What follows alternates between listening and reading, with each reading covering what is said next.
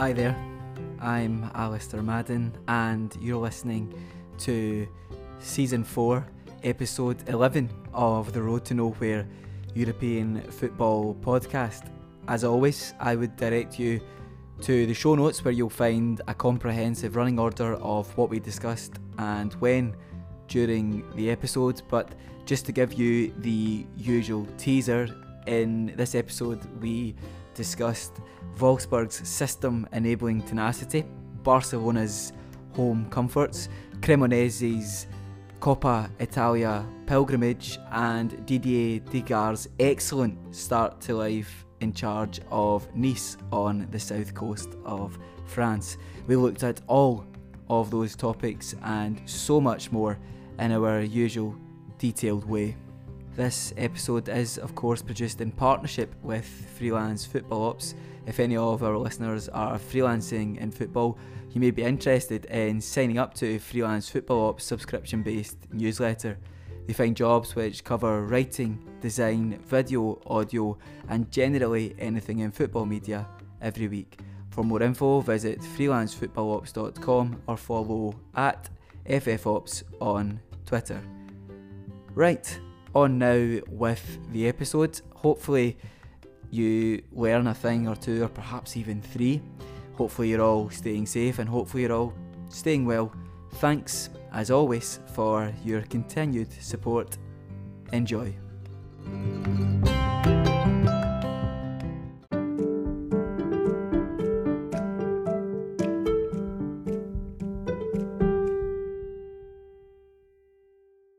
Love is in the air, dear listener, and we've had to rejig the scheduling for tonight's episode to accommodate Rudy Barlow's and Michael Jones's Valentine's plans. Those Valentine's plans, I should add, were separate. Uh, but yes, such is love, such as the, the Valentine's Day celebrations, such are rather the Valentine's Day celebrations. But the podcast must go on, the show must go on. Rudy Barlow, how are you doing?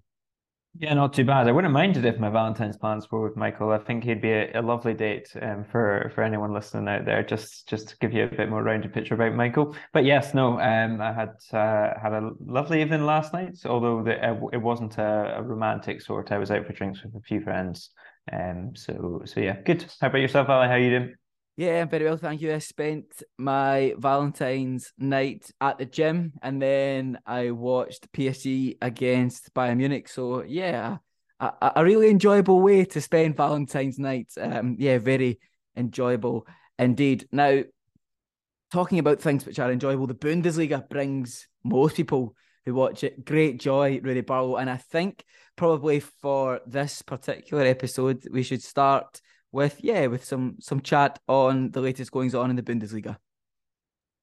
Yes, as you say, the Bundesliga has been very enjoyable, and in it, Wolfsburg have recovered from a rather tepid start to the Bundesliga campaign and now sit in seventh place with a string of wins either side of the World Cup, setting Niko Kovac's side up nicely for the second half of the season. Looking back, we spoke previously of the young and exciting squad at Kovac's disposal, with the 2009 Bundesliga champions facing three of the division's top five clubs over the next few weeks, now seems like an apposite moment to revisit that squad and appraise the overall direction of the club's season. So, which players can we expect to see play a key role in the remaining 15 league games, and can Die Wölfe dislodge any of the teams currently occupying the European spots? Yeah, Barlow, you're quite right to mention the fact that we did, of course, cover Wolfsburg's exciting young squad in an earlier episode of the podcast. And yeah, just to, I suppose, jog the memories of our listeners, they do, Wolfsburg have the second youngest squad in the division after Stuttgart. And indeed, you might remember as well, nine of Wolfsburg starters for their first game of the new Bundesliga season were born in 1998 or later, with four more on the substitutes bench. Over the summer, they of course brought in the likes of Jakub Kaminski from Lech Poznan, Mattias Svanberg from Bologna, Bartol Franjić from Dinamo Zagreb, Patrick Wimmer from Arminia Bielefeld, all of whom were under 23 at the time they were signed. Those new youngsters joined the likes of Maxence Lacroix, 1998 born, Sebastiaan Bornauw, 1999 born, Lukas Nmecha, 1998 born, Omar Marmoush, 1999 born, Aster Vranckx, 2002 born, Jonas Wind, 1999 born, and Mickey van de Ven, 2001 born. So you get the picture, Barlow. They're an exciting young squad, but for a while it looked like we were perhaps getting slightly ahead of ourselves. After the first five games of the season, Wolfsburg were without a win and had only two points to their name. They sat second bottom. They were struggling to score goals, and it looked like they were set for a long and difficult season, scrapping at the wrong end of the table. And I suppose when you have a young squad, the last thing you would really want is a relegation battle. Anyway, in a complicated place, Kovac took the rather bold decision to cut road to nowhere cult hero Max Kruse loose from the first team. I'm just going to quote Kovac now. We demand 100% identification and commitment from every player with a focus on VFL. We didn't have that feeling with Max. That was a comment coming from Kovac after a match against Eintracht Frankfurt on September 10th. Now, Kovac's teams, as you will know, Barlow tend to be all about discipline, togetherness, and for all his undisputed quality, Kruse is hardly the embodiment of those particular attributes. We've spoken about the type of player he is, his personality at length before on the podcast, and those are to be enjoyed in a certain place. But in Niko Kovac's Wolfsburg, they just didn't work. Anyway, cut to the chase. The boards ultimately backed Kovac over Kruse a player on whom they'd spent a not insignificant amount only eight months or so prior, let's not forget, with Kruse eventually released at the end of November. Now, Kovac's decision to remove Kruse from the first team arguably served, I think, Barlow as a catalyst of sorts, as the club then embarked on a 10 game unbeaten run, scoring 30 goals and lifting themselves up to seventh place in the table And the progress. Now, beforehand, I would have said no Kruse, no party, but it seems like no Kruse party was the case for Wolfsburg. Anyway, just looking at the style of play that Kovac likes to implement, Kovac likes his Wolfsburg side to defend in a compact mid to high press to force their opponents wide. And as soon as they win the ball, they then look to expose teams with fast transitions. Now, Jasmine Baba wrote an article, a really in depth article for ESPN, looking at how Kovac has been able to implement this particular approach effectively after some initial, admittedly natural teething issues. Essentially, central to the success of Kovac's intense style of football has been Wolfsburg's tenacity. They've registered more sprints and more intensive runs as a team than any other club in the German top flight.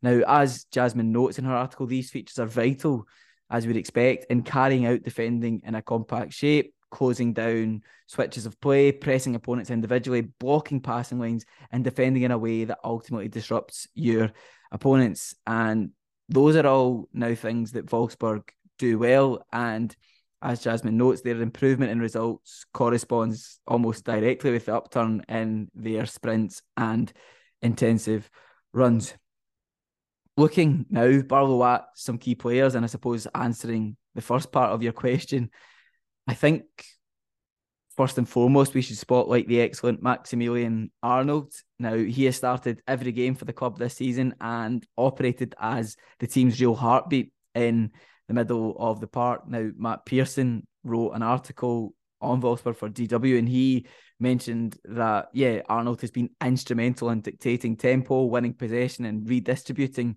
the play for his side. And when we think about the fact that Arnold has had 11 seasons now at Wolfsburg, this has probably been his best one yet. He's been so impressive actually that there were calls for Hansi Flick to include the 28 year old in the Germany squad for the World Cup, but those calls ultimately went unheeded.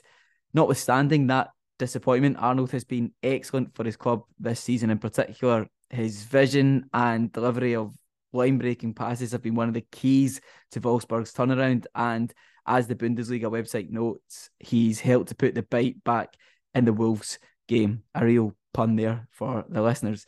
Arnold epitomizes that tenacity we spoke about earlier. And interestingly enough, only Bochum's Anthony Losilla, who we of course mentioned in our previous episode, has covered more distance in the Bundesliga than Arnold, who runs an average of 22 kilometres per game, which is, yeah, quite the effort.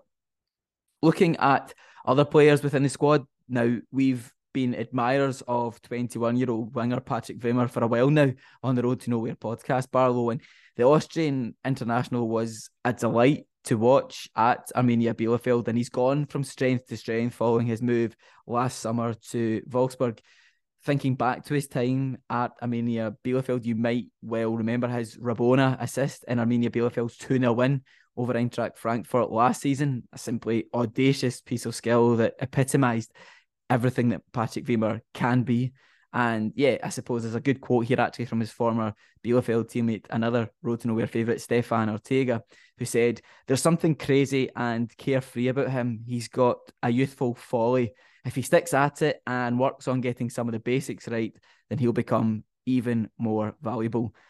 At Wolfsburg, he has thrived out on the right wing, averaging a goal or assist every 95 minutes. Coincidentally, Wimmer is at his best when he gets the ball at his feet and he's then able to run at opposition defenders using his pace and ball control to get into dangerous positions, either for a cross or to take on a shot himself. He loves taking on his man battle. He's one of those players who just gets the crowd up off their feet. Quite simply, he's brilliant fun. It's also worth noting that he is one of only three men in Europe's top five leagues with at least 500 minutes under their belt to have created more than one big chance per game, and the other two players who who can yeah share that claim are, are Kevin De Bruyne and a certain Leo Messi. So esteemed company indeed for Patrick Wimmer. I'm just going to leave the Patrick Wimmer chat with a quote from Wolfsburg sporting director Marcel Schäfer, who said he's versatile, he can play on either wing, but also be used as a second striker or right back. He brings power, energy, and pace. He also possesses great shooting ability. He plays without inhibition, creates chances, and he has an eye for his teammates. He wants to keep getting better, and he will certainly enhance our game. So, yeah, a very highly rated young player, a very exciting young player indeed.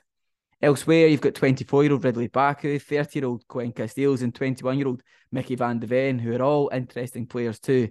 And as we've mentioned previously, this Wolfsburg squad is a really interesting case study on the whole. It's laced with young talent and some more experienced stageheads like the aforementioned Koen Casteels. Now, coming on to the second part of your question, Barlow and Wolfsburg's European aspirations for a typically mid to upper table team like Wolfsburg pushing for Europe, I think Kovac is perhaps the perfect caliber of coach while he struggled at Bayern and to an extent at Monaco, I suppose, we should remember that he did a really respectable job at Frankfurt, winning the DFB Pokal with the Eagles. Coming back to Wolfsburg, they have stumbled recently after that excellent run of wins either side of the World Cup. And we do have to point out the fact that they do struggle to break down a low block and they do sometimes seem to run out of ideas in front of goal, as evidenced by their recent nil-nil draw with lowly Schalke. Anyway, as you've noted, Barlow, they face three of the division's top five over the next few weeks. They've gone, yeah, admittedly, three games without a win, and they currently set five points outside of the European spots. But these upcoming ties present them with a huge chance to make up some ground on the clubs directly above them in the table. Personally, I have my doubts just because the squad is on the whole fairly inexperienced. And yeah, there's been games like the game against Schalke where they've really struggled to break down a low block. But if they can manage to almost, I suppose, recalibrate following their recent minor blip, if they can rediscover that early January free scoring form, then you would absolutely fancy them to go on and challenge for a place in Europe. Okay, we're going to park our analysis of Wolfsburg. There, we're going to turn our attention to Spain now. Michael Jones will step in. I'll step out. We'll, yeah, pull everything nicely together. We work time wonders. And yeah, we'll give you, the listener, the lowdown on all the latest goings on in Spanish football. We'll be right back.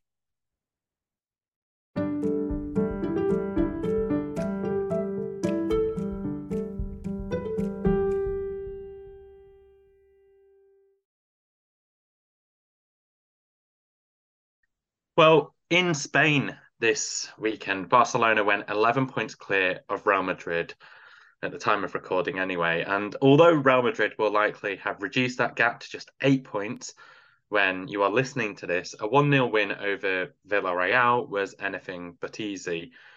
But in the calendar year of 2023, they've won every game so far. This analysis might look a little silly after their Europa League tie with Manchester United, but domestically, at least, what has Xavi Hernandez done to turn things around so dramatically? It looked as if the Blaugrana were destined to be playing catch up when they lost the first Clasico of the season 3 1 in a comfortable win for Los Blancos. Yeah, well, I'll start with with Quique Setien, who's obviously the former Barcelona manager and probably the the one who's kind of lived out or, or been I don't, I don't want to say responsible for because I don't think he was, but uh, was at the helm when Barcelona lost 8 2 and probably had their worst moment in kind of modern history. And he said that the one difference he highlighted it before the match, um, and then again sort of after the match. He said the one difference after the match was that uh, this Barcelona side competes. It's uh, it's very quick. It's it's very competitive. It really sort of goes into these challenges, and and it makes kind of a big difference. And before the match, he highlighted the fact that uh, on average, when the team doesn't have the ball, this Barcelona side is the team that runs the most in Spain. And so that kind of shows you that this is a we now have a Barcelona side that is really hardworking, that works off the ball better than it does on the ball these days. It's a defensively very sound side. We're still we're now at only seven goals conceded in the entire La Liga season. That's 15 clean sheets out of 21 only I think it's only Real Madrid that managed to score more than once against them in La Liga. So yeah, this is a side that is very solid now. Xavi, since the break, the World Cup break, has now added in an extra midfielder. So we're now playing tends to be sort of a a, a midfield kind of four with one of them nominally going forward. So you've got Frenkie De Jong and Sergio Busquets, who's who's now injured, but Franck Kessié has come in for him. He's kind of maintained that forward last couple of games. So you've now got a two kind of base, and then you've got Pedri, and then Gavi. Gavi tends to be kind of towards more of the left hand side, and then it tends to have uh, well, it was Ousmane Dembele before he got injured, but now Raphinha on the right and Lewandowski obviously up top. And it's really made this Barcelona side click. It's really made them kind of yeah, really turn them into a solid side. Whereas before they could be kind of spectacular at the start of the season, but not necessarily solid and not necessarily convincing. And so it's kind of funny because Xavi has kind of swung between these kind of different paradigms, and to a certain extent, it it tells you about the uh, versatility of the Barcelona side and the amount of options that they do have, and that's to their credit. But also, this was a Xavi team that for most of his spell in charge that we've been saying, it's surprising just how vertical this Barcelona is. It's surprising just how uh, little kind of control they seek or how little they seek to put their foot on the ball. And one of the things that kind of defined Xavi's side up until now was the fact that he was so keen to have those two wingers, at least one of them sort of glued to the touchline, but the other one also quite wide coming in and really making it sort of a, a basketball style game at times, especially with kind of Raphinha and Ousmane Dembele when both of them were playing at every side of Lewandowski. And so you saw a side that was quite surprising, I think, to most people, just given the way that Xavi played and he was kind of the master of control, the kind of ticking clock in the midfield. That was what he was kind of famous for. And now we've gone to a side where what defines them is their solidity off the ball they are also very good on the ball, but less less in control of the game than you'd think still. But the fact that they can break teams down is down to Gavi, it's down to Pedri, it's down to Lewandowski and the kind of combinations that they've been putting together between them, Sergio Busquets and Frenkie de Jong. De Jong's just been fantastic. It's the best I've seen in a Barcelona shirt since he arrived these last kind of few weeks, especially, he's stepped up. And without Busquets against Villarreal, he was he was one of their best players. And that kind of back three, the solid back three of Araujo, Koundé, and Christensen. Christensen has been the big surprise. He's been very cool, calm, and collected. Don't think anybody really saw him starting. But the fact that you now have Koundé at right back means that you have three of those four positions are pretty much locked down. Alejandro Balde has been really, really good and defensively surprisingly good as well. But what has happened with those kind of free central defenders is that although Koundé does get forward and does kind of uh, move up forward from the, the right hand side, those three tend to sit a bit more. And it allows you, with Gavi sort of moving more inside, it allows Balde to be the kind of width on the left hand side. And so you have a an attacking system where with the ball, and once they've kind of all moved forward, you do kind of have a front three with Balde, Lewandowski, and Raphinha Balde with the advantage of the fact that he's arriving into that space rather than necessarily just being there, which I think was one of the problems beforehand when you had a little bit of a sort of static attack in some ways because it was always kind of ball to feet, and that's one of the things that uh, really worked on with Raphinha. But but yeah, and then and then yeah, it's just kind of become a way of also just getting Barcelona's best players on the pitch. I mean, it was kind of the debate earlier in the season was that do you have De Jong sat on the bench? Do you have Gavi sat on the bench? The fact is that those two both are amongst Barcelona's 11 best players. And so now that Xavi's found a way to get all of them onto the pitch, um, and when Dembele comes back, I'm sure he'll kind of replace Raphinha. But yeah, Barcelona now have a settled side. They have defensively solid side, and they have a system that seems to work for them whether they can maintain that throughout the rest of the season, because I mean depth is an issue, and and Raphinha has done reasonably well since Dembele went out. Kessié in the two games since Busquets went out has done okay as well. But uh, but yeah, if they can maintain this, then it's really hard to see anything stopping them. Certainly, certainly in the league, and it'll be fascinating to see how they get on in the Europa League, especially against Manchester United and uh, potentially kind of the likes of Arsenal down the line. Uh, yeah, there's a lot to be interested in this Barcelona side, a lot to be excited about if you are um inclined, so to speak. Yeah, I'm really excited to see how they get on against Manchester United this week. And a team they've just beaten twice, or beaten once actually, and played twice, Leeds United, who have just sacked Jesse Marsch And their sporting director, Victor Orta, was in Madrid last week to attempt to recruit Andoni Iraola from Rayo Vallecano.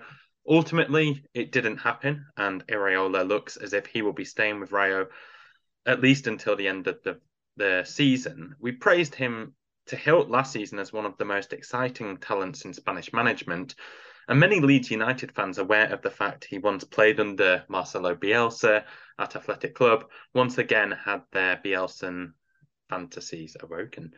Why didn't this move happen ultimately? Do you think, Barlow? I've got a bit of bit of a bee in my bonnet here, Michael. I'm a bit sort of what the reporting essentially went as was Victor Orta travelled to Madrid, and the initial reports that came out of Spain, out of Onda Cero, it was initially was that Iraola t- turned down a move to Leeds. He was going to stay and see out the season. Kind of understandable as it's it's is fairly risky to a certain extent. Is you're doing a really good job at Rayo, you potentially have a shot at the European places. I mean, it's still an outside shot, but you do have that shot. They are currently sat in European positions or you can go to Leeds, potentially get relegated in the next four months, and then you you don't quite know how things are going to pan out after that. So for once, Rayo was the relatively stable option, which is very unusual for them. Um, and whether he stays beyond the summer, I don't know. But then kind of reports, I think Sky Sports came out with the the sort of information that Rayo had blocked a move, and it's just like well, okay, potentially they could have said no, but he does have a 10 million euro release clause. And so if Leeds had wanted to unblock this move, then they could have done. It was totally up to them. And people can say, well, that's a lot of money. But I mean, this is a Premier League side and you're robbing a, a relatively kind of humble financially side of their best asset. So 10 million doesn't really seem a lot to me. And if, if people want to call that as blocking, I think that's just um, sticking up for yourself. Iraola has been very kind of feet on the ground and said, well, okay, look, we were kind of around the Champions League places last season. We ended up 12th, so we're not going to get ahead of ourselves now. But they are just really exciting to watch. I was at Vallecas a couple couple weekends ago now. It was uh, well, it was last Monday. Um, and they're just really fun. I mean, Isi Palazon is increasingly kind of moving from kind of cult hero into actually just a really good footballer and one of the best in La Liga. He's kind of got nine, ten goals, I think it is, contributions uh, this season. Fran Garcia is off to Real Madrid at the end of the season. That tells you just how good he's been. I've I've never been so excited about a recovery run in my life. I, I saw him go kind of 70 yards up the field and then sprint back the entire way um, after he'd kind of had his shot saved. And he was back across the halfway line before the ball was. Out. I've never seen anything like it. He's he's got an engine on him. And then you've got kind of Lejeune and Alejandro Catena at the back, and both kind of quite uh, lanky central defenders, strong, big, good in the air kind of thing but also the two of them just kind of spraying passes from from central defense, even when they're under pressure, and that that's quite the confidence to watch. And uh, it was a really exciting game. And when they beat Almeria two 0 when I was at Vallecas. But yeah, they're they're not far off the Champions League places. I think it's five points they're off now. They're they're in sixth place. They're a really fun side. They're really impressive. But I do I do think they've been slightly miscast in the sense that Bielsa is the obvious comparison because he worked under Bielsa. And don't get me wrong, there are traits of Bielsa in this kind of Rayo Vallecano side. There are traits of kind of the bravery, there's the pressing, there's the trust in the footballers to to kind of make good decisions. But if I'm going to compare him to one manager, the and I think he's obviously a blend of his various experiences. I mean, Joaquin Caparrós has had a had an influence. I think Jose Luis Mendilibar is kind of of a similar school of thought to him in many ways as well. But the one manager that I want to compare him to is Ernesto Valverde because he has a similar kind of humble, low key streak to him. He's not seeking the spotlight, as I said. I mean, uh, Joe Donahue was kind of uh, we're kind of in conversation with him about kind of the Leeds links and stuff, and uh, it, it was a very kind of people were saying it was a very Bielsa answer that when he was asked about Leeds, in his press conference following that Almeria match, he said, "Well, I mean, I'm here because of the the players and their kind of success. This is this is all them. This is without them, I'm nowhere." So, and people were saying that was kind of a very Bielsa answer, but I, th- I think the way that he tries to go under the radar is very much more Ernesto Valverde like, and and Bielsa. Bielsa stands out because he's so kind of charismatic and he does things so idiosyncratically. Whereas Iraola is a little bit different. I think he works hard. I think he's ambitious. I think he he's probably more uh, what's the word? More of a disciplinarian than we see um, in the media because I think you have to be to a certain extent. But he works with his footballers in a very kind of a way that kind of separates them from the spotlight. And you see, you see, we've spoken about Rayo how kind of chaotic they are in the past. Raul de Tomas is there. He's one of the most chaotic players in Spanish football. I mean, the supposedly there was rumors that the president had a, fro- a stapler thrown at him by one of the players because he rejected a move at the last minute. Pathé Ciss was due to go to Lyon.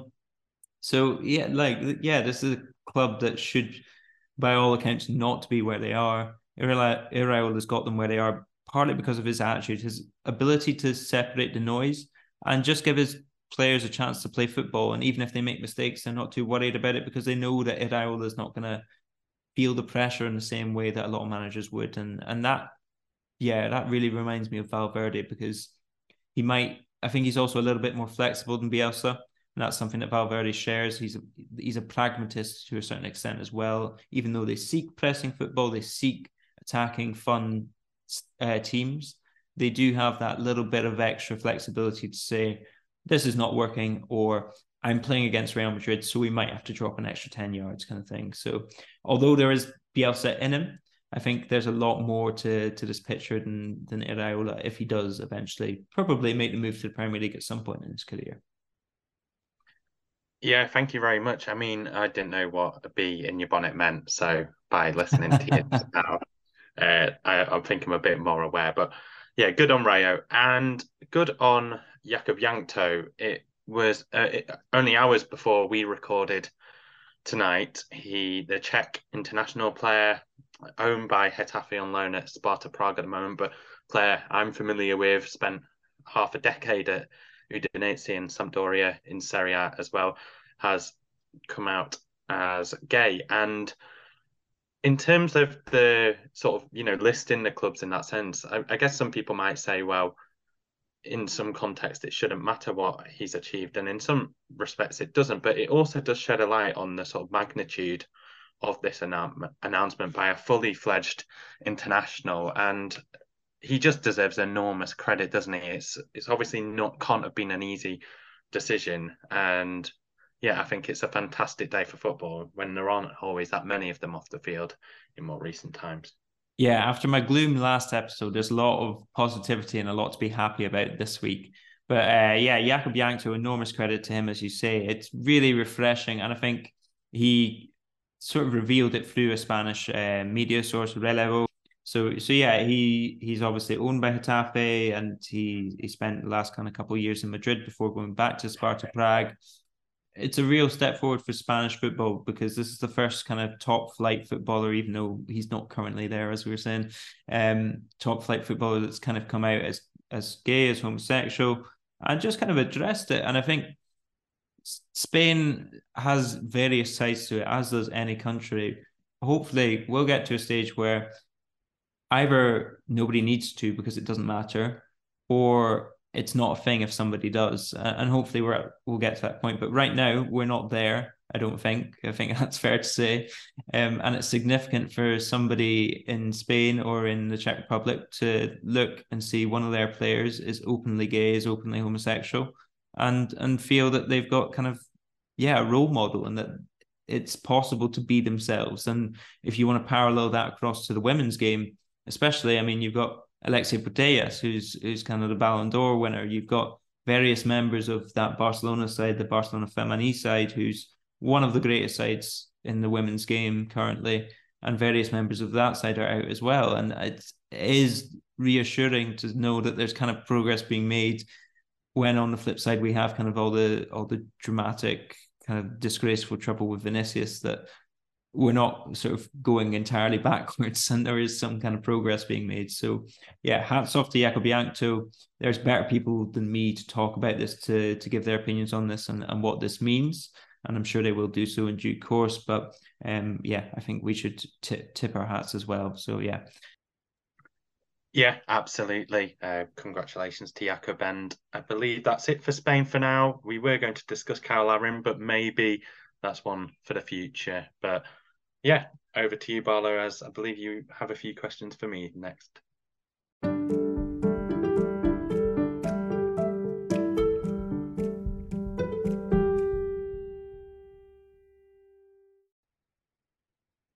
Yes, thank you, Michael. On to Serie A and Italy. For the first time in four seasons, Inter Milan find themselves more than 10 points adrift of the league leaders, yet sit second in Serie A being the only team to have beaten Napoli this month with three victories in their last four, whilst reaching the last four of the Coppa Italia and a favourable Champions League tie versus Porto next week. In spite of a lack of silverware since arriving at San Siro, how has Simone Inzaghi kept the mood in Milan on a high, Michael? Yeah, I think it's been a testament to one of his greatest traits as a manager that we've seen in the past five years or so, both with Inter Milan and Lazio, and it's been his man management. It's just been brilliant through what's been a difficult time.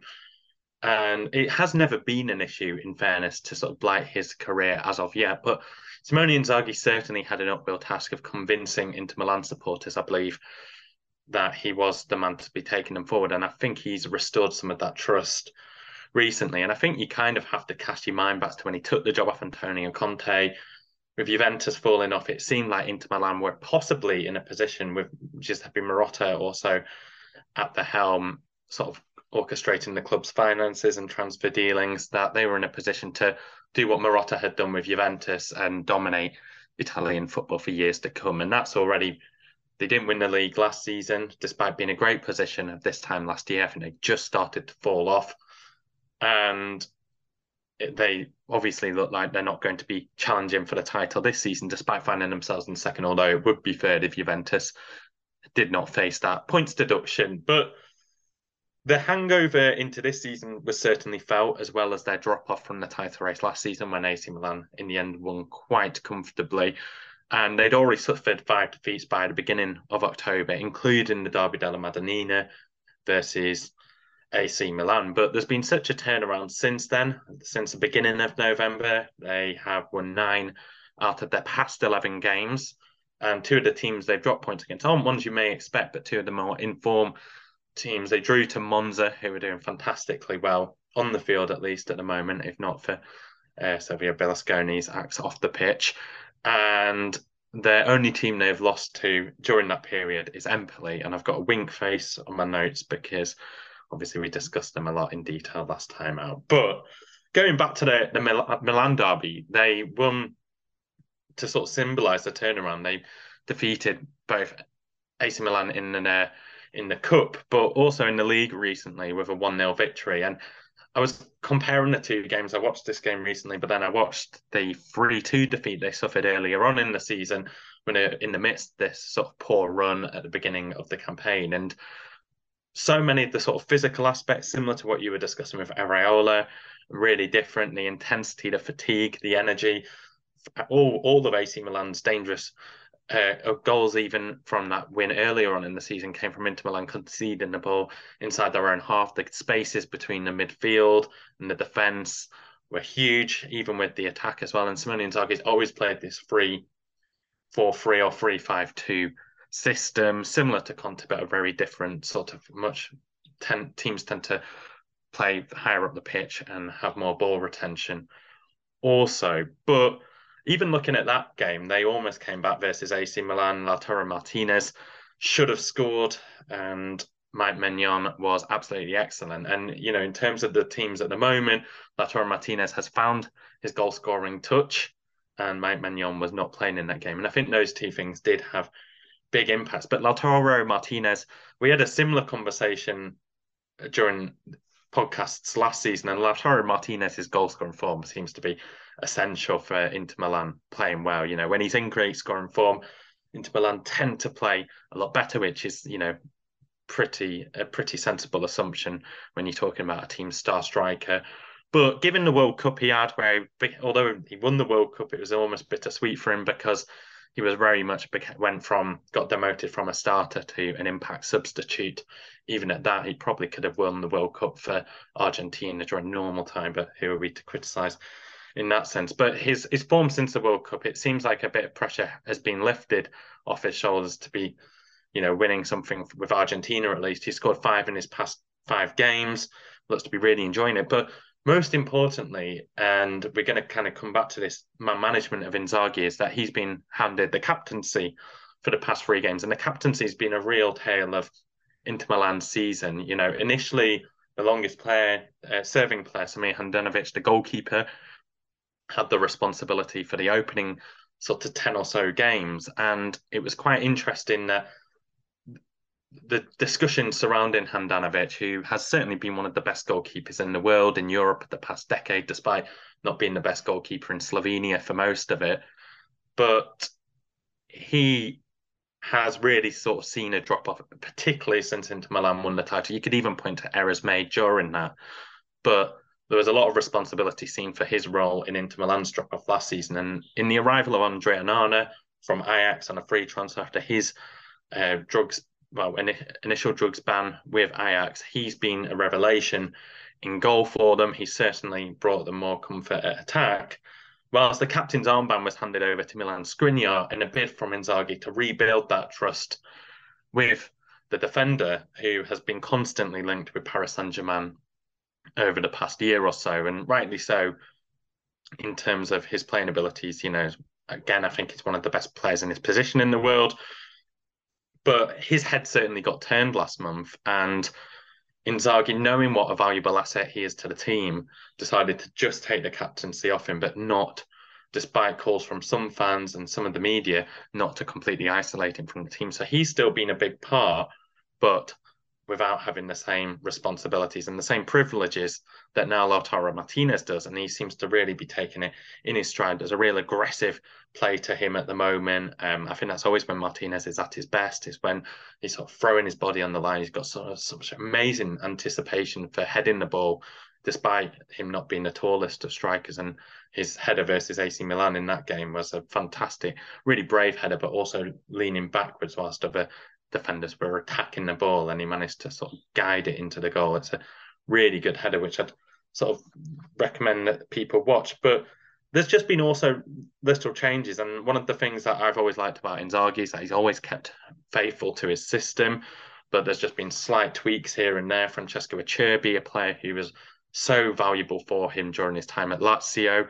He's become a regular starter. The only game he did not feature in in the past 10 or so is the Empoli defeat. Whereas the wing back situation has also altered. I think Denzel Dumfries, a star player from the World Cup again, very different sort of tournament for him than Martinez, but he's maybe had a bit of a hangover since then. But Federico Di Marco has been an outstanding player for this season. Matteo Darmian has really stepped up. He's kind of trusted um, often Italian players that Inzaghi's been able to rely on during the season. And I think, you know, there is a very, is very much a manager who has absolute faith in his system. I think he's set clear boundaries with the players who seem to respect him and the club. And although they may not win the league this season, I have them favourites to win the Coppa Italia. That semi final between them and Juventus, the winner will certainly be the favourite. But Inter Milan are to play it at home, and they'll certainly be favourites going against FC Porto in the Champions League next week. Although FC Porto have a great record against Italian teams in the last few years, but it's a really good opportunity for them to progress in two competitions and finally bring home some major silverware for Inzaghi because a lot of his work has merited that. Another team who have reached the final four of the Coppa Italia are Cremonese. The newly promoted side have surely won the Curious Case Award in Italian football this season so far, having gone winless in their 22 games in the league since returning to the top division. Cremonese have eliminated, eliminated both Roma and Napoli from this season's cup. How can we explain Cremonese's crazy season so far, Michael? Yeah, from the outset, it's just really bizarre in the sense that they've been able to dismantle these top teams in the cup and they have just been absolutely useless in the league. But the explanations become quite clear once you look into them. And again, from the outset, it's almost like having a lower league team in the top division by default who are just having an amazing cup run. Uh, Les Herbiers, I think that was a name. They got to the final of the Coupe de France four or five years ago. Bradford City in the League Cup around a decade ago rings a bell as well. But you know, Cremonese are historically an important club in Italy. They were one of the first teams in the in the initial Serie A season. They finished bottom, in fact, which is sort of nicely reflective of their position right now in the league. But they also were the club where Gianluca Vialli, who of course sadly passed away earlier this year, made his breakthrough as a player.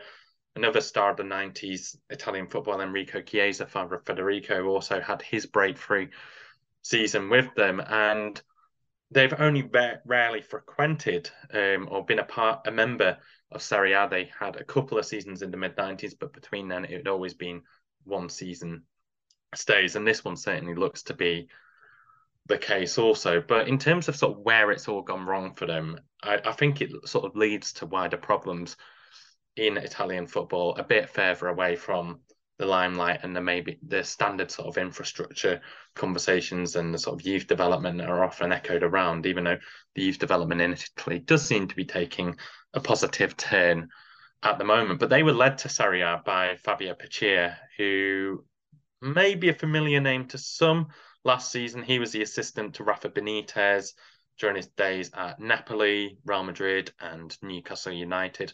Obviously, mixed success in those stints, especially at Real Madrid. And he actually did have some top flight experience. He got Hellas Verona promoted in 2017. Then they got relegated the season after before taking a job at the Juventus youth team and then got Cremonese promoted. But left after doing all this great work by leaving for Parma, who still are in Serie B, but have a lot more money to their name. And he's had mixed fortunes there. I think Parma's eighth in Serie B at the moment. But this subsequent appointment is was maybe one of the most eyebrow raising, startling appointments in Italian football that summer. And they went for Massimiliano Alvini, who had no top flight experience, nor as a player or a manager, very much was an amateur player at best. And his sort of highest level of accolade was leading Perugia, a team historically in Serie A, to eighth in Serie B last season.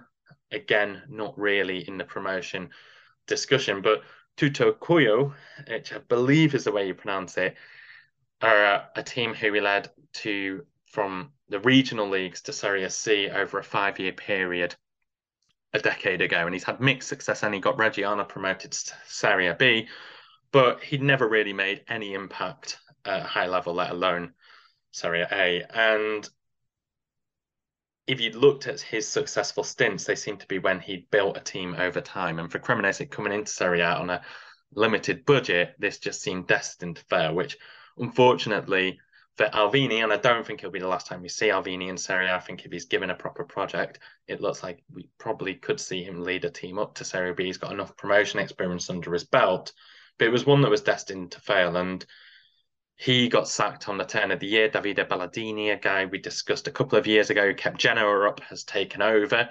And whilst he's still not got them a league victory, they did scare Inter Milan in the league. They gained for them in lead uh, just a few weeks ago before Inter Milan came back, courtesy of Lautaro Martinez. But he has overseen these brilliant this brilliant cup run where they have defeated league leaders Napoli, who can't really put out that weaker side at the moment on penalties, before defeating AS Roma in the Coppa Italia also with Jose Mourinho saying that it was one of the as well as it being the worst competition in his eyes, it was also one of his worst results. But it's just been such a difficult season for them. They've had an interesting recruitment strategy, largely from the Belgian league. Cyril Dessers, David Okereke, uh, Jack Hendry's just joined. And there has also been a number of free agent additions. The most high profile one in Italian football was probably the arrival of Felix Afena-Gyan, who arrived on a permanent deal from Roma, quite surprisingly, after breaking free with Jose Mourinho. He scored in that cup game. But what they seem to have tried to do is emulate a model that's failed for the past two seasons in Italian football as well through the likes of Venezia and Parma, who have both got relegated from the from Serie A in the Serie A from the past in the past two seasons, and it looks like Cremonese will be the third team to do that. Especially a lot of recruitment from different European leagues with no sort of prior Serie A pedigree, and I think it's not just sort of emblematic of team scouting strategies being very scattered and almost a bit desperate when they reach the top flight, having not maybe had the experience of there being there before. But club's not holding on to their managers due to resources. We discussed Empoli last time out. They've had very different success, but under Alessio Dionisi, they were unable to hold on to him when they got promoted. He's of course now at Sassuolo, and the overhauls perceived you know, due to the gap in the top two tiers, I think it's been a real issue where teams like Salernitana, who miraculously stayed up last season, but probably shouldn't have based off 80% of the season, and Venezia and Parma have all seen sort of way close to uh, 25 players going both ways during transfer windows, which just doesn't seem a method to try and keep teams up. But Benevento have also proven during that time that it's very difficult also to have made very little additions and stay up. So I think it's a difficult moment for teams bridging the gap between Serie B and Serie A, especially teams that don't have the kind of pedigree that the likes of Parma may have. He may be a bit better prepared next time they come up. But certain players like Santiago Ascacíbar, Johan Vasquez have underwhelmed. And there is a one bright light, Marco Carnesecchi. The goalkeeper has impressed. He's on loan from Atalanta. Atalanta. But yeah, uh, it, it's a sorry case, but if they can progress through the cup, it will be a really fantastic story. And I, would love to cover a Serie B team that are playing in the Europa League next season. That would be really sort of that might help bridge the gap just a little bit more. Yeah, I, have always said it's better to get relegated and win a cup than it is to to stay in the league and go out in the semi-finals or wherever. Um, but yeah, fingers crossed for Cremonese. Next up, we'll be moving on to France as the uh, Miss Universe candidate pronounces it. A little bit of a rare current pop culture reference on RTN for you there. Um, if you do get that, let, let us know on Twitter if you do.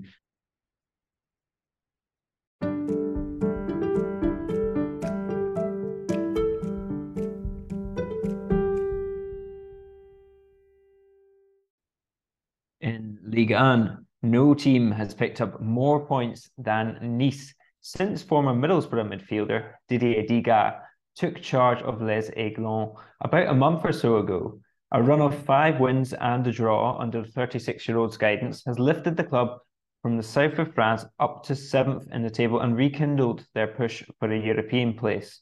Away wins against high flying Lens and Marseille have will particularly impress the club's hierarchy? Just taking the customary road to nowhere step back, Ali. Where and how does Digard's spell with the four time champions of France sit within the wider picture of Nice's Jim Ratcliffe era? Yeah, Barlow, I think to answer your question, we need to go way back, or not way back, but certainly a few years back to the immediate pre Ineos years, those years immediately before the Jim Ratcliffe money came in. Now, when we think of shrewd and sagacious dealings, there's a lovely word for you, in the transfer market in the mid 2010s, we often think of Monaco. That 2016 2017 Ligue 1 winning side was almost perfectly assembled. However, along the coast, Nice also made a bit of a name for themselves as sensible operators in the world of scouting and recruitment. Uh, there was manager Lucien Favre during his first spell in charge. There was president Jean Pierre Rivère, and there was director of football Julien Fournier, uh, who who were responsible, at least in part, for ensuring that Nice were one of the best run clubs in France in the mid 2010s. So, against that backdrop, you would think that the Ineos takeover in 2019 would have allowed the club to really take itself to the next level and establish itself, perhaps even as a perennial title challenger for PSG. And that was certainly the intention. Some of the early chat when that takeover was happening from Jim Ratcliffe, from other figures, gave the impression that Nice were really going to give it a good go and were really going to give PSG a run for their, yeah, quite exorbitant levels of money, uh, shall we say. And yet, Barlow, that hasn't really been the case. Despite the vast wealth of Ineos and Jim Ratcliffe, Nice haven't been able to kick on. And in fact, there's an argument to be made that they have regressed over the last few years. Now, they had three top four finishes in Ligue 1 in the six years prior to the Ineos takeover. Since the takeover, however, they finished sixth, ninth, and most recently fifth. They've gone through five managers in that time. They've underwhelmed in the Europa League, finishing bottom of their group. Let's not add, they've lost a Coupe de France final in demoralising fashion last season to Nantes. They crashed out of the same competition this season in humiliating fashion against third tier side Le Puy.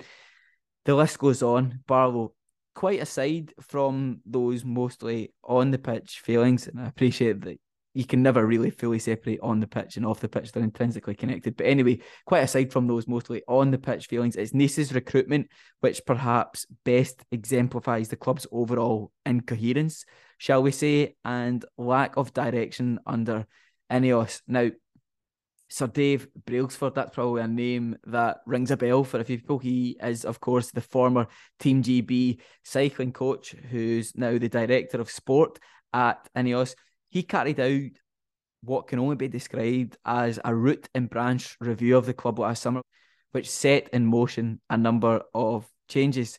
CEO Bob Ratcliffe left, the aforementioned director of football Julien Fournier left, and of course Christophe Galtier left. At that point, the former Crystal Palace and Cardiff City director Ian Moody was then brought in as a consultant to assist with transfer negotiations, and what followed Barlow was a string of altogether woeful and or uninspiring signings, including Ross Barkley, Aaron Ramsey, Joe Bryan, Nicola Pepe, Kasper Schmeichel, Mads Bech Sorensen, and couple those recruits with the fact that Walter Benitez, who is arguably one of the best goalkeepers, if not the best goalkeeper in Liga last season, he was allowed to leave on a free. His replacement, the aforementioned Kasper Schmeichel, has really struggled, but yeah, do have to admit his, his levels have picked up in recent weeks since Digard came along. Elsewhere, Bech Sorensen, who I mentioned, uh, he was signed on loan from Brentford on deadline day, but uh, yeah, he returned to his parent club last month without playing so much as a single minute. So a disastrous signing, that one. The defeat against Le Puy in the cup represented a nadir of sorts for Nice, and it ultimately cost Favre his job. However, with the sacking of Favre and the arrival of Didier Digard, the storm clouds have, for the time being at least, started to clear. as you quite rightly point out, Barlow, no team has picked up more points than Nice since Digard took charge. And quite simply, he's revitalised this Nice team. He's got his players smiling again, he's got the players believing in themselves again, and he's got them playing some really entertaining football. Now, one player in particular who is thriving under Digard is 28 year old striker Gaetan Laborde. He's scored four goals in six games since Digard took over, and he gave a really insightful interview to L'Equipe in which he spoke about Digard's coaching style, highlighting the intensity and high work rate that he brings to the team. Now, Tony Denois at Get French Football News very kindly translated the key quotes from that interview. And I'm just going to relay some of those now for the benefit of you, Barlow, and the listener. What Laborde says does give us an insight into how Digard has steadied the South Coast ship. Um, so essentially, Laborde spoke about the differences in coaching styles between Digard and his predecessor, Lucien Favre. And he said he asks us to be higher, to recover the ball faster, to do counter pressing. We insist on this. It's okay for me. It allows us to create more situations. It's easier to make stats with three, four chances per game than with a half chance every game. Digard's training sessions are short and high energy, designed to replicate in-game conditions and keep the players moving at maximum speed. So Laborde was asked if these sessions are more intense than Lucien Favre's training, and you can imagine the answer. Laborde said largely yes, it's timed to the nearest second. There is a little rest, but it is timed between two exercises. It can be a 30 second, 45 second, or one minute break, but a minute is rare as the staff rather explain it to us, they really want us to train like we play. It is rare in a match to have more than 20 or 30 seconds of rest, except to have a stoppage of play. So you have to put intensity in training so that you can put it back in the match. So I think that interview with a player full of confidence, yeah, it does shine a real spotlight. It does help us pull back the curtain on the early days of the Digard regime. High intensity and yeah, getting his players to really buy into his training methods. In terms of his preferred formation, Digard has typically set Nice up in a 4-3-3 formation and Digard was questioned actually on his tactical philosophy at his unveiling as manager or rather as interim manager by friend of the podcast, Luke Entwistle. Luke has, of course, been on the podcast previously, now speaks regularly on Le Beau Jeu, the official Ligue 1 podcast. So when Luke questioned Didier Digard about his tactical philosophy, Digard replied, Ideas are good, but it is applying them that is most important. We're going to put everything in place with it is dynamic and ambitious. We really want to have possession of the ball with lots of runs, lots of effort, and above all, lots of enjoyment. So I think that sums up quite nicely actually what we've seen over the course of Digard's first six or seven games or so in charge of Nice. Now, if I were somehow the Nice manager, if I was to go on and do a well still, shall we say, I think I would build a team around the excellent 21 year old Khéphren Thuram. Now, Thuram actually spent time in the Barcelona youth academy as a youngster before spending time in the esteemed Clairefontaine Academy in France. And let's not forget, he is the son of Lilian Thuram and the younger brother of Marcus Thuram, who, of course, plays with Borussia Mönchengladbach. Now, Thuram is attracting a lot of attention, and if reports are to be believed, Liverpool, Newcastle, and Juventus are all taking a right good look at Khéphren Thuram.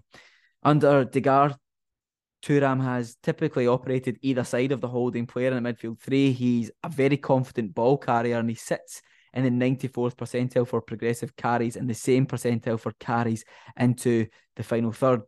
You may well have seen his quite brilliant run against Lens, where he carried the ball for an age and very nearly scored a goal for the ages. That's peak Khéphren Thuram. Do go and watch actually the highlights of Nice's win over Lens to catch that run. It's majestic watching him in full flow bearing down on goal.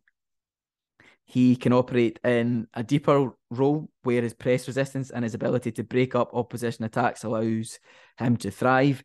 Now, with his height and his technique and his playing style when he's sitting deeper, the official Ligue 1 website actually likened him to a certain Sergio Busquets. Now, he's got a lot of development to to do if he wants to reach the heights of peak Busquets. But I think that does give you an idea of just how Thuram plays, of how Thuram sets himself up As we saw against Montpellier, Thuram can also operate in a more advanced role. He scored a goal and provided an assist in that game against Montpellier when Digard deployed him in behind Gaetan Laborde, almost as a number 10, if you like. He's also averaged more than two shot creating actions per game over the last year. So, yeah, definitely a player who can play deeper or further forward. Our friends, just on a closing note on Thuram anyway, our friends at Scouted Football described Thuram as an aesthetically pleasing footballer. He glides across the field and oozes confidence. A very classy football player, Barlow. Somewhat unrefined. I think we could almost say he has an unrefined elegance to use an oxymoron. We love an oxymoron on this podcast, Barlow, to, to take the listeners back to standard grade or higher English if they sat their exams in Scotland. And yeah, Thuram is definitely one to watch over the next few years as he refines his skill set, as he becomes more elegant. Looking to the future generally for Nice, I really like Digard. His ideas have breathed fresh life into an apparently ailing club. Let's also not forget that he captained Nice as a player and made over 160 appearances for the club. So he's the quintessential case of appointing a manager who gets the club up next for Digard and Nice is a clash with Will Still's headline making Reims squad. So that will perhaps be one of the most narrative laden encounters of the league and season so far. I'm looking forward to seeing how that one pans out. Looking at the bigger, longer term picture, I spoke in our previous episode when we looked at Lens about Florent Ghisolfi and his integral role in building the Lens squad currently challenging for a European spot. Now, as I mentioned in the episode, he swapped the Northeast for the South Coast in October, having been appointed by Nice as their new sporting director. Fabrice Bocquet also joined from Lorient as CEO in September. Now, those two appointments, on paper anyway, seem really sensible, and they do suggest that Nice are finally starting to head in the right direction. Time and a few transfer windows will tell. Okay, my voice is starting to give way. So I think on that note, we will draw this episode to a close. Rudy Barlow, what are your plans for the rest of the week? Anything special lined up? Uh, not just yet. I'm I'm trying to work out if I'm going to go head to to one of Madrid's football games this weekend, but I've not uh, settled on anything quite yet. Atleti are playing Athletic Club um, and it is it is rather tempting me into it. So uh, yes, and, and, I might find myself at the Civitas Metropolitano for another cold Madrid evening. I think.